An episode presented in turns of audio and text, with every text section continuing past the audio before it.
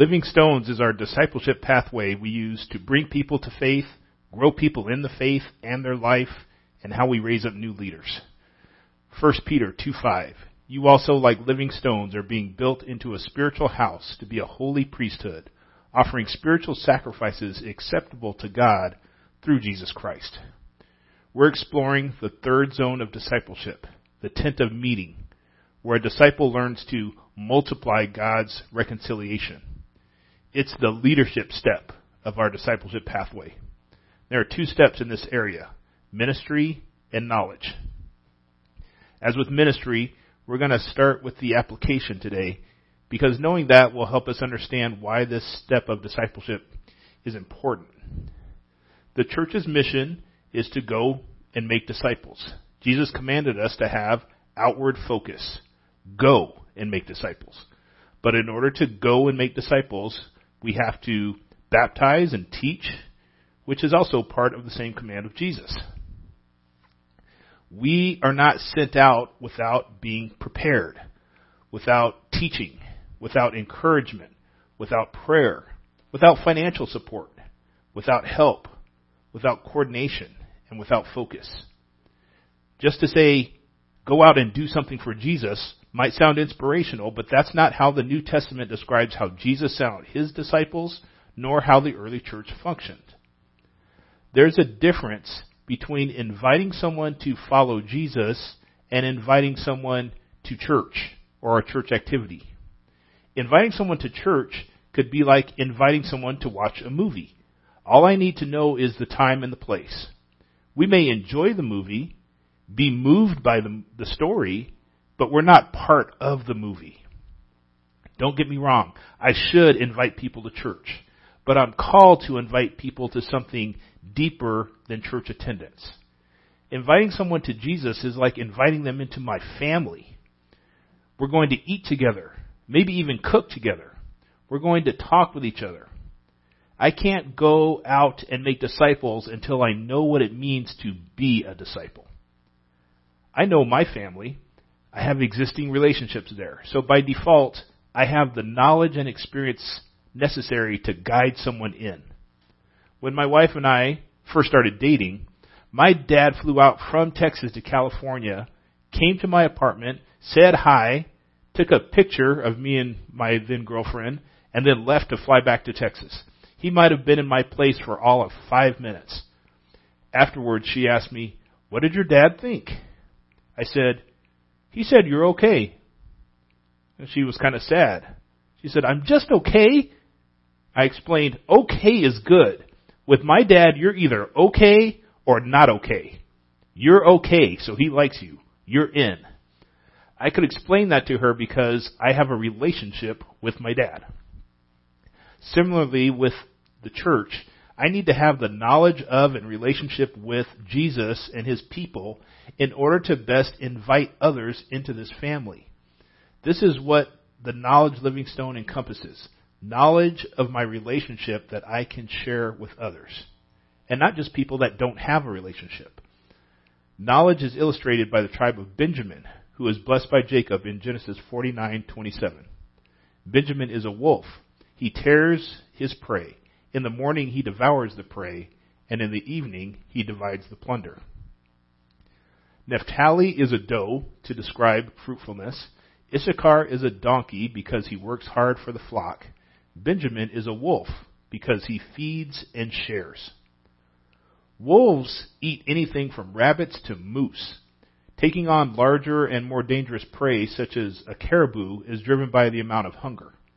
A typical Minnesota wolf, one that doesn't have extra dietary needs because it's growing or pregnant, will eat 15 to 20 adult sized deer per, per, year, or that meat equivalent. Wolves don't waste any part of the kill, as they can even eat bone, and they only leave the lower digestive organs, as eating that would not be safe. Wolves hunt in packs, which is smart, allowing them to take on larger prey. This is Benjamin.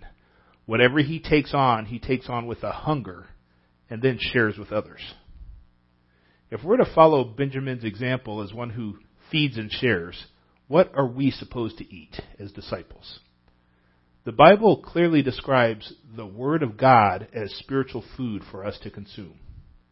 Listen to these three verses describing God's Word, God's revelation to humans as food.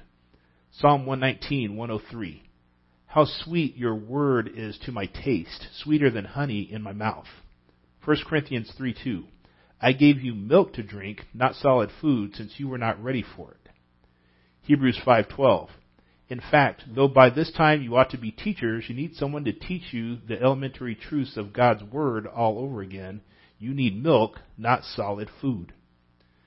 Here we have the word of God, what we would call the written word now, God's revelation, his law of Jesus and salvation described as honey, milk, and solid food. Something that needs to be consumed and taught. There's another word of God described in John chapter 1. Jesus, the full revelation of God and salvation. Jesus describes himself as food, bread, and drink to be consumed. From John chapter 6, verse 35. I am the bread of life, Jesus told them. No one who comes to me will ever be hungry, and no one who believes in me will ever be thirsty again. Verse 51. I am the living bread that came down from heaven. If anyone eats of this bread, he will live forever. The bread that I will give for the life of the world is my flesh. Verses 53 through 55. So Jesus said to them, Truly I tell you, unless you eat the flesh of the Son of Man and drink his blood, you do not have life in yourselves. The one who eats my flesh and drinks my blood has eternal life, and I will raise him up on the last day, because my flesh is true food and my blood is true drink. A disciple's food is the Word if I'm to devour like a wolf, I take into myself Jesus and those things revealed about God in the written and living Word. But eating this only fills me. Benjamin is also about sharing. Knowledge is to be taught. Three times in the epistles to Timothy, Paul says that a leader must be able to teach. Now, although not of the tribe of Benjamin, Ezra has the best principle on how to become a teacher. Ezra 7:10. Now Ezra had determined in his heart to study the law of the Lord, obey it, and teach its statutes and ordinances in Israel. As we delve deeper into Benjamin, we'll follow Ezra's pattern of study, obey, and teach, which I've modified a bit to learn, obey, and teach. So first, learn. Wolf pups love to play. This is how they learn. The pups play with each other and their older brothers and sisters, stalking and pouncing on each other. This type of play will help them all their lives as it is practice for stalking and killing prey and learning the social interactions of the pack. Pups will also play with so-called toys like bones, feathers, or the skins of dead animals. They pretend to kill the toys over and over again and carry them around as trophies. Just as wolf pups learn, Benjamin learns and we learn. Benjamin tears his prey. One story of Benjamin is in Judges 20, 15 and 16. On that day, the Benjamites mobilized 26,000 armed men from their cities, besides 700 fit young men rallied by the inhabitants of Gibeah. These were 700 fit young men who were left-handed. Among all these troops, all could sling a stone at a hare and not miss. The Bible is clear that the tribe of Benjamin is left hand dominant.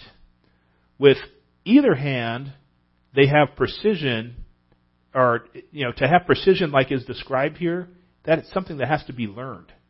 But in the Middle East, even today, the left hand is considered the unclean hand. One eats and performs ceremonies with the right hand, one cleans with the left. So as a people, the Benjamites learned to use both hands. 1 Chronicles 12, 1 and 2. The following were the men who came to David at Ziklag when he was still banned from the presence of Saul, son of Kish. They were among the warriors who helped him in battle. They were archers who could use either the right or left hand both to sling stones and shoot arrows from a bow. They were Saul's relatives from Benjamin. The tribe of Benjamin was full of ambidextrous, long range warriors. This type of skill mastery is something that usually begins as a child. I can imagine a father teaching his son saying, this is who we are. We are as skillful, skillful with our right hand as we are with our left. And the child that wants to do everything with their left hand has to learn to have these skills with both hands. Sometimes the tribe of Benjamin also learns by making mistakes. In Judges chapter 19 and 20, the Benjamites show a lack of hospitality and engage in sexual sin. This disregard for others leads to violence and abuse and eventually murder. The tribe of Benjamin is judged for its sin and is almost wiped out. Later, King Saul of the tribe of Benjamin, he's selected to be king because he's the tallest warrior. But Saul is rash, impatient, and disobedient, so God rejects, rejects him as king. Saul of the New Testament, who becomes Paul the Apostle, is also of the tribe of Benjamin, and he describes himself in Philippians 3, 6 through 10 as a blameless, zealous Pharisee who persecuted the church, but came to realize that all of that work was toilet waste because what he really needed to know was Jesus and the power of his resurrection. This learning includes evangelism, but it's more than that. Learning what it means to be in a relationship with Jesus is also for people that already claim to be disciples. 2 Corinthians 13:5 says, "Test yourselves to see if you are in the faith. Examine yourselves, or do you yourselves not recognize Jesus Christ is in you unless you fail the test?" In order to test myself, I need to learn the word. Take in the scriptures, read the Bible, the whole thing. It's there we find the foundational truths about who God is and who we are and what the world is and should be. It's there we discover the truth of Jesus, but that's not the only place. There are Bible basics that I need to know. Basic Christian doctrines about God the Father, Son, and Holy Spirit, humanity, and salvation. I should know what books are in the Bible. I should know the Ten Commandments in the Lord's Prayer. I should know how to use a concordance. But all those are just facts if I don't know Jesus. I also need to get to know Jesus, not just as a historical, biblical, or mythical figure, but as my Savior, my sacrifice, my King who calls me out of darkness into marvelous light by His sacrifice. I need to take in who Jesus is and increase my relationship with Him so that I can become like Him. Instruction without a relationship is simply data transfer, and that's something that even a non-living entity such as a computer can do. Knowledge without intimacy is stalking. Intimacy without knowledge is prostitution. But knowledge with intimacy is a relationship. A disciple's food is the Word. Disciples feed on the Word. But just because a truth is available and learned doesn't mean that it's being used. How many people know about budgeting but don't live according to one? So after I learn, I must too obey. This could also be called practice or participation. For wolf pups, as they get larger, they use the skills they learned from play as they begin to hunt small animals like rabbits. When pups are six months old, they will start hunting uh, larger animals with the rest of the pack. So our blessing. In the morning, Benjamin devours the prey. Let's read 1 Chronicles 12, 1 and 2 again. The following were the men who came to David at Ziklag while he was still banned from the presence of Saul, son of Kish. They were among the warriors who helped him in battle. They were archers who could use either the, the right or left hand, both to sling stones and to shoot arrows from a bow. They were Saul's relatives from Benjamin. So we know King Saul is still alive and king at this time. But some archers from Benjamin put their learned skills to use to help David in battle. There's always a need for practice, but at some point the practice has to give way to more participation. The trainee leaves boot camp and goes to fight. The Benjaminites didn't just use their skills for contests and fancy displays. They fought in battle. In a time when most weapons were swords and spears, close quarter weapons, having troops that could do a ranged attack is, is an a tremendous advantage. You don't bring a knife to a gunfight, and you don't bring a gun to a drone attack. This is the advantage of ambidextrous slingers and archers. But the Benjamites could also do close combat and fight with intelligence. We have another Benjamite in Judges 3, 13 through 30. It's the story of Ehud, the judge of Israel. The Israelites did evil in the eyes of the Lord again, and because they did this, the Lord gave them over to the king of Moab for 18 years. Ehud, a left-handed man, delivered the Israelites when he brought tribute to the king of Moab. Ehud secretly made a short, double-edged sword which he strapped to his right thigh under his clothing. People would be checked for weapons on the left side because a right-handed person draws from their left. Ehud approached the king of Moab and said, I have a message from God for you, and was able to get close and assassinate him. From there, he escaped, rallied Israel against Moab, delivering Israel into peace for 80 years. A regular theme in the Bible is to move from learning to doing. Psalm 119, 101 to 105. I have kept my feet from every evil path to follow your word. I have not turned from your judgments, for you yourself have instructed me. How sweet your word is to my taste, sweeter than honey in my mouth. I gain understanding from your precepts, therefore I hate every false way. Your word is a lamp for my feet and a light on my path. The psalmist gains understanding in order to walk the right path. James 1:22 But be doers of the word and not hearers only, deceiving yourselves. Listening to the word without doing anything about what I hear is self-deception, that I'm actually in a relationship with Jesus. And 1 Timothy 3:9 says of leaders, they should hold the mystery of faith with a clear conscience. In their actions and thoughts, a leader and teacher has confidence that what they are doing is because their actions and worldview is based on the Word of God, not on culture's changing values.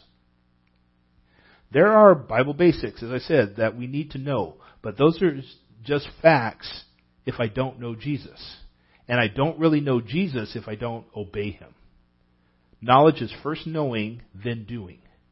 A disciple's food is the Word, and disciples feed on and live the Word. Learn, obey, then teach. In wolf packs, although the alpha eats first, the kill is divided among the pack, sometimes saved for later. And in our blessing, in the evening, Benjamin divides the plunder. Saul of the New Testament learned who Jesus was on the road to Damascus. He's baptized in obedience. And then the Acts account seems to see seems to say that he goes straight to Jerusalem from there. But Galatians 1:17 through 18 informs us of a detour. He writes, "I did not go up to Jerusalem to those who had become apostles before me. Instead, I went to Arabia and came back to Damascus." Then after three years, I did go up to Jerusalem to get to know Cephas, and I stayed with him 15 days. It's suspected that in those three years in Arabia, Saul was taught by Jesus, and then he comes to Jerusalem to learn from the apostles. But they still didn't trust him. Barnabas, however, believes in his conversion, and they go off to be missionaries together.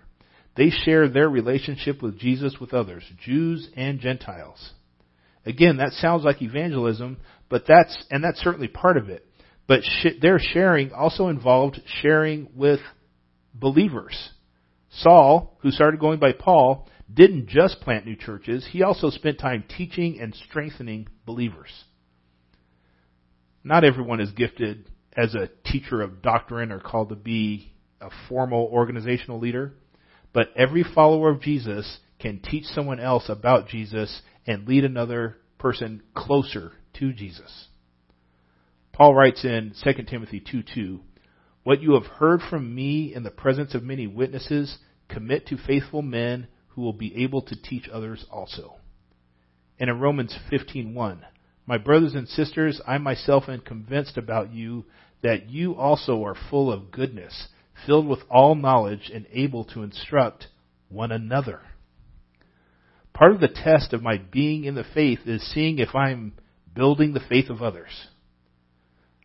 As I said before many times, there are Bible basics I need to know, but those are just facts if I don't know Jesus. I don't really know Jesus if I don't obey him. And I'm not obeying if I'm not sharing. Knowledge is first knowing, next doing, then sharing.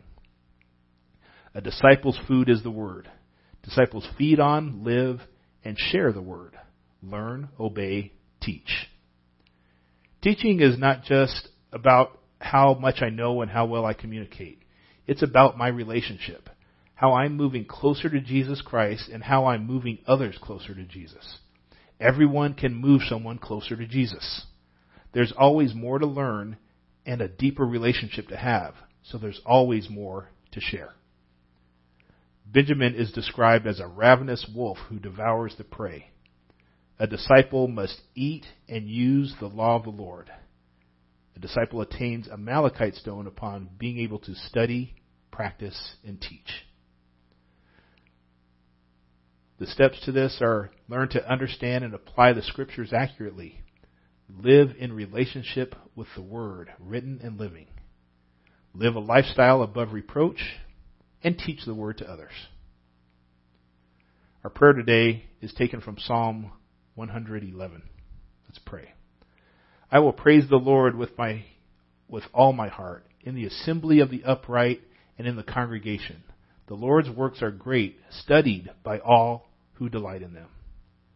Our prayer is the same as Paul's in Ephesians 3:17 and 18, that Christ may dwell in our hearts through faith, and that we being rooted and firmly established in love may be able to comprehend with all the saints what is the length and width and height and depth of God's love. May we not just personally understand this relationship, but share it with others. Amen. Go forth to live as disciples, serving God with your whole being, knowing that you are empowered by the Holy Spirit to do great exploits in God's name.